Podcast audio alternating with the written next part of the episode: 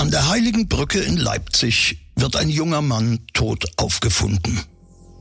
Der Ermordete ist offenbar eine schillernde Persönlichkeit. Extravagant in seinem Kleidungsstil, in der Liebe und in der Ausübung seiner Geschäfte. Nichts ist so unglaublich wie das wahre Leben. Hier ist Sachsens spannendster Podcast mit echten Kriminalfällen aus unserer Region. Nach Recherchen von True Crime Autor Henna Kotte. Aufgeschrieben und erzählt von Maximilian Reg. Hier ist Tod in Sachsen. Der Mordcast. Achtung, nicht geeignet für Kinder und Jugendliche unter 16 Jahren. Heute Tod eines Paradiesvogels. Leipzig, Dezember 1919. Der Erste Weltkrieg ist seit einem Jahr vorbei. Die Monarchie ist Geschichte. Aus dem Königreich Sachsen ist der Freistaat Sachsen geworden.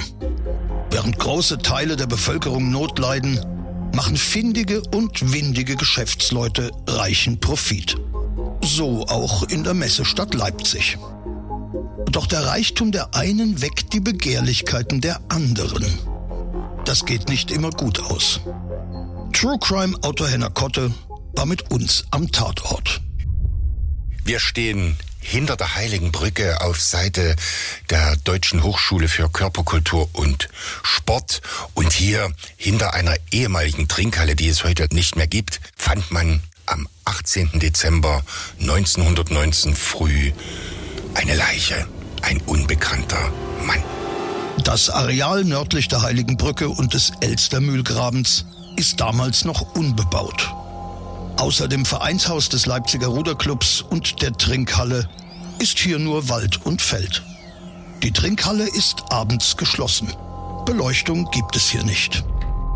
Der Tote ist ein ausgesprochen gepflegter junger Mann, scheinbares Alter Mitte 20 das Gebiss sehr gepflegt und der eine Zahn, der plombiert worden ist, ist mit einer Goldkrone versehen. Die konnte sich ja nicht jeder leisten. Auch trug er sehr noble Kleidung. Sie wird in der Tagespresse sehr ausführlich beschrieben, da ja die Identität des Toten noch nicht geklärt ist. Für damalige Verhältnisse ist die Bekleidung des Mannes sehr farbenfroh und hochwertig. Der Getötete scheint ein wohlhabender Mann zu sein, der sich gerne extravagant und modisch präsentiert. Der Tote trägt eine hellgrau gesprenkelte, bis unter die Knie reichende Sporthose mit grauen Steinnussknöpfen der Firma A. Merkel Montreux. Ferner eine dunkelviolette Weste mit schwarzen Steinnussknöpfen und einen weißen, weichen Stehumlegekragen, der mit einer mit zwei kleinen weißen Perlmutterknöpfen besetzten Spange zusammengehalten wird. Im Schlips steckt eine wappenförmige goldene Nadel, die einen großen ovalen Amethyst und zu beiden Seiten je ein blaugrünes rundes Steinchen und drei verschieden große Perlen trägt. Der Tote war außerdem noch mit einem dunkelvioletten Jackett bekleidet. Zudem befindet sich im Hut ein schwarzer Zettel mit goldgeprägter Aufschrift der Diamanthut, Größe circa 57, 57,5. Endlich trug der Ermordete noch einen wertvollen grau gesprenkelten Sportmantel, Pfeffer- und Salzmuster, innen abgefüttert mit zobelartig dunkelbraun gefärbtem Fehlkopffutter und mit australischem Opossumkragen besetzt. Der Mann ist etwa 1,75 Meter groß, kräftig, schlank, hat hellbraune Augen und schwarzbraunes, vorn auffallend langes, hinten aber kurz geschnittenes Haar. Das Gesicht ist länglich mit gebogener, großer, weit vortretender Hakennase und bartlos. Bis auf die in der Presse beschriebenen Accessoires hat der Tote keine Wertgegenstände mehr bei sich. Bei der Leiche sind weder Brieftasche noch Portemonnaie zu finden. In den Taschen finden sich lose eine Mark 45 in Münzen, wobei drei Groschenstücke unter der Leiche liegen. Keine Taschenuhr, keine Ringe. Todesursache ist ein Nahschuss in den Kopf. Der Schusskanal führt durch die linke Wange, hat die Wirbelsäule verletzt und ist am oberen Rücken wieder ausgetreten. Das sofort tödliche Projektil muss von schräg oben gekommen sein. Entweder hat der Erschossene gekniet oder der Täter hat in einer erhöhten Position gestanden. Doch dort, wo sich die Blutlache befindet, ist ebene Erde.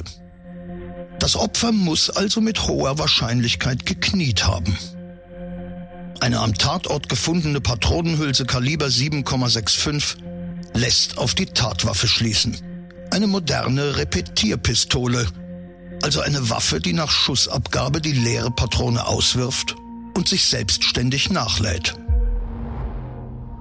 Es dauert nur einen Tag, bis der junge Mann, der sich mit Vorliebe wie ein Paradiesvogel kleidet, identifiziert wird.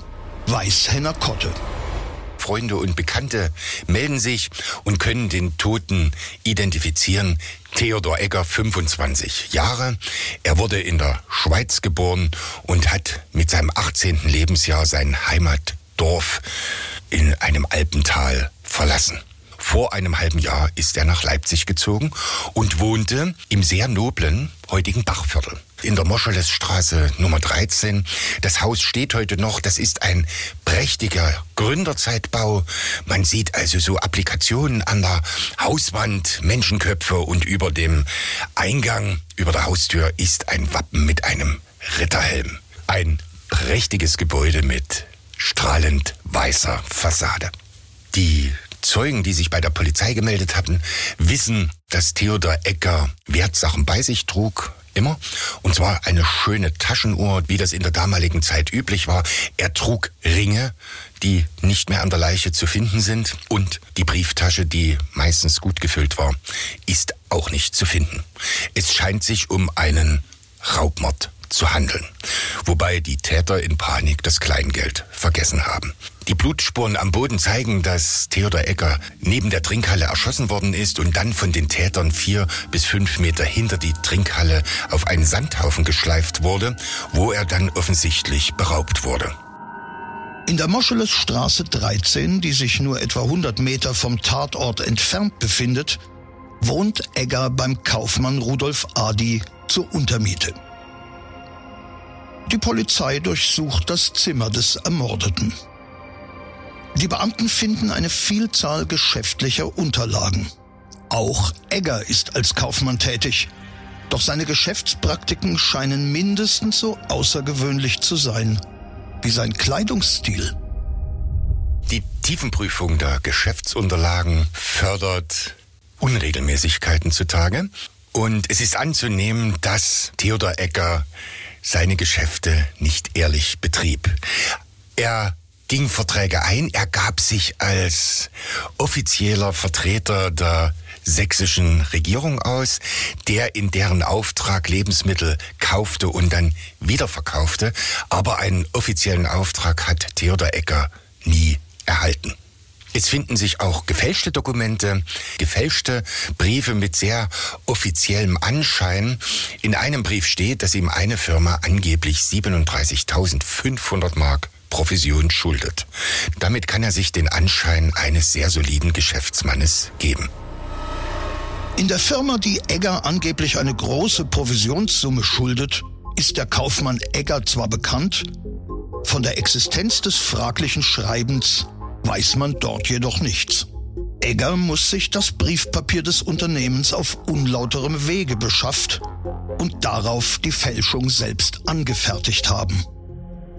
Es scheint, als wäre der erfolgreiche Geschäftsmann in Wirklichkeit ein Hochstapler, der sich in der Not der Nachkriegszeit mit unsauberen Methoden bereichert. Waren es seine krummen Touren, die ihn das Leben gekostet haben?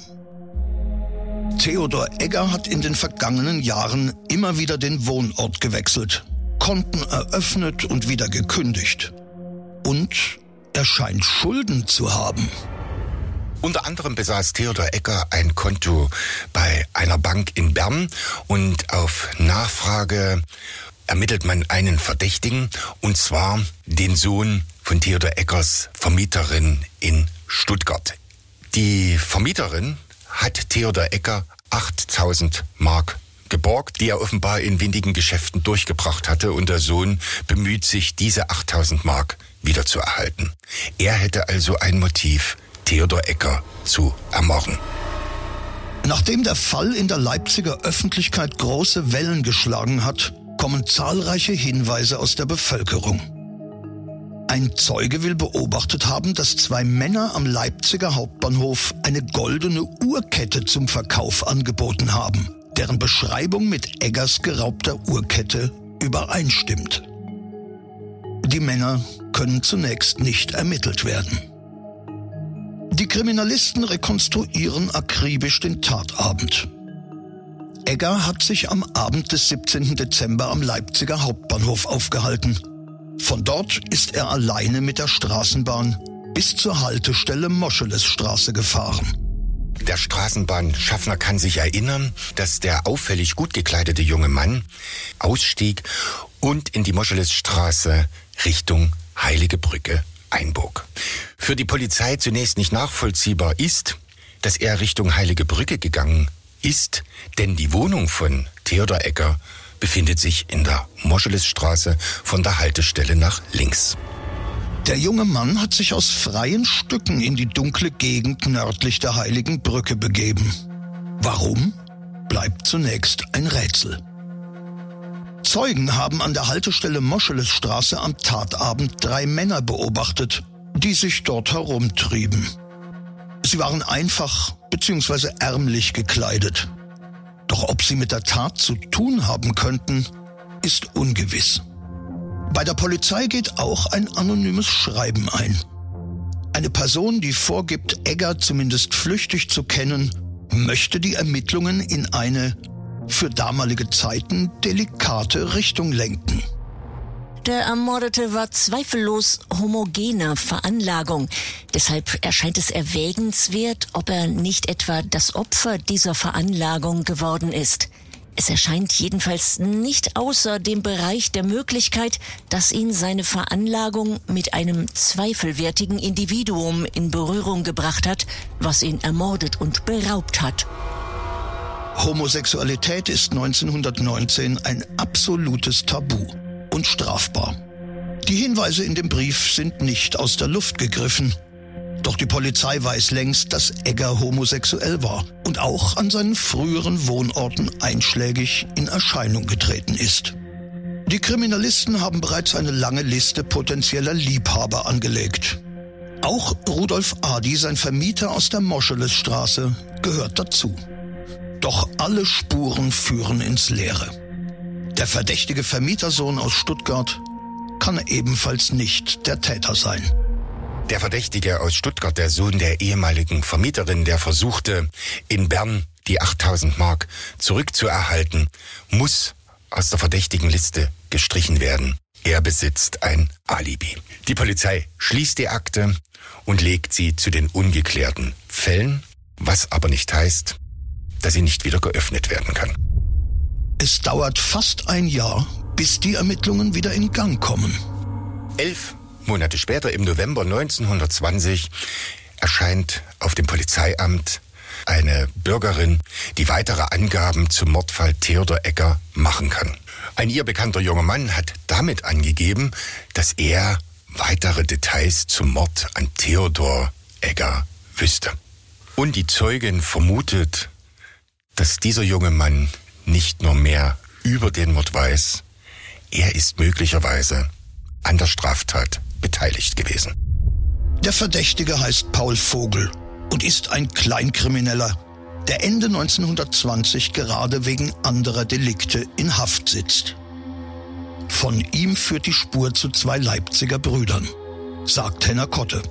Besagter Paul Vogel pflegte enge Kontakte zu Otto und Arthur Lasch, zwei Brüder mit ebenfalls windigem Leumund. Und zumindest Arthur Lasch kannte Theodor Ecker, er stand mit ihm in sexuellen Kontakt. Die Polizei befragt die Mutter der Gebrüder Lasch und diese Frau ist schier verzweifelt über ihre beiden Söhne, die offensichtlich nicht auf den richtigen Lebensweg finden und sie berichtet, dass die beiden sogar eine Pistole besessen hätten, sie diese aber bat, aus ihrem Haushalt zu entfernen. Die Waffe ist nicht mehr auffindbar und von den Brüdern Lasch verkauft worden. Doch die Beschreibung lässt darauf schließen, dass es sich um die Tatwaffe gehandelt haben könnte. Es ist eine Browning Automatikpistole, Kaliber 7,65. Das passt perfekt zur Patronenhülse und zum Projektil am Tatort. Die Polizei nimmt Otto und Arthur Lasch fest. Paul Vogel sitzt bereits in Haft. Otto und Arthur Lasch ähneln auffällig den Personen, die Zeugen in der Tatnacht an der Haltestelle Moscheles Straße sahen. Nach kurzem Verhör gestehen sie die Tat, die sie gemeinsam mit Paul Vogel verübten, wobei besagter Vogel der Haupttäter ist, der Theodor Egger erschoss. Arthur Lasch, der jüngere der Brüder, hatte ein Verhältnis mit Theodor Egger und offensichtlich hat er an jenem Abend den Lockvogel gespielt und seinen Liebhaber zu einem Stell dich ein verleitet und die beiden anderen haben im Gebüsch auf das Opfer gewartet. So ist zu erklären, warum Theodor Egger von der Straßenbahnhaltestelle nicht direkt zu seiner Wohnung gegangen ist, sondern in die gegensätzliche Richtung, in das dunkle Areal nördlich der Heiligen Brücke. Arthur Lasch lockt das Opfer zu einer Stelle, die von der Straße aus nicht einsehbar ist. Theodor Egger ahnt nicht, dass er nur noch wenige Sekunden zu leben hat. Als Egger niederkniet, vermutlich um sexuelle Handlungen an Arthur Lasch auszuführen, tritt Paul Vogel aus dem Gebüsch und schießt Egger ohne Vorwarnung aus nächster Nähe ins Gesicht. Dann schleifen die drei den Toten hinter die Trinkhalle, um ihn auszurauben. Die Beute beträgt 400 Mark. Dazu kommen Taschenuhr und Kette und einige wertvolle Ringe. Der Tod des Paradiesvogels ist aufgeklärt. Die Täter werden zu langjährigen Gefängnisstrafen verurteilt, sagt True Crime Autor Henner Kotte. Der Haupttäter Paul Vogel wird zum Tode verurteilt. Danach wird das Urteil in lebenslängliche Haft umgewandelt. Nach 15 Jahren stellt er das erste Gesuch auf Entlassung. Diese wird abgelehnt. Nach 20 Jahren stellt der Raubmörder erneut ein Gnadengesuch. Wieder erfolglos. Inzwischen regiert der Faschismus über das Deutsche Reich. An einem humanen Strafvollzug besteht kein Interesse mehr. Der Oberstaatsanwalt antwortet in zeittypischem Jargon. Zweifellos handelt es sich in Vogel um einen Gewohnheitsverbrecher. Mit einer 20-jährigen Freiheitsentziehung ist die Neigung Vogels zu Gewalttaten nicht beseitigt. Die im Falle einer Entlassung Vogels gegebene Möglichkeit der Fortpflanzung ist ebenfalls unerwünscht. Das weitere Schicksal des Raubmörders ist unbekannt und verliert sich in den Wirren der Geschichte. Tod in Sachsen. Der Mordcast. Der Podcast mit echten Kriminalfällen aus Sachsen. Alle Folgen jetzt überall, wo es Podcasts gibt. Autor und Erzähler Maximilian Reg. Recherche True Crime Autor Henna Kotte. Tod in Sachsen. Der Mordcast ist eine Produktion von Regiocast, deutsches Radiounternehmen.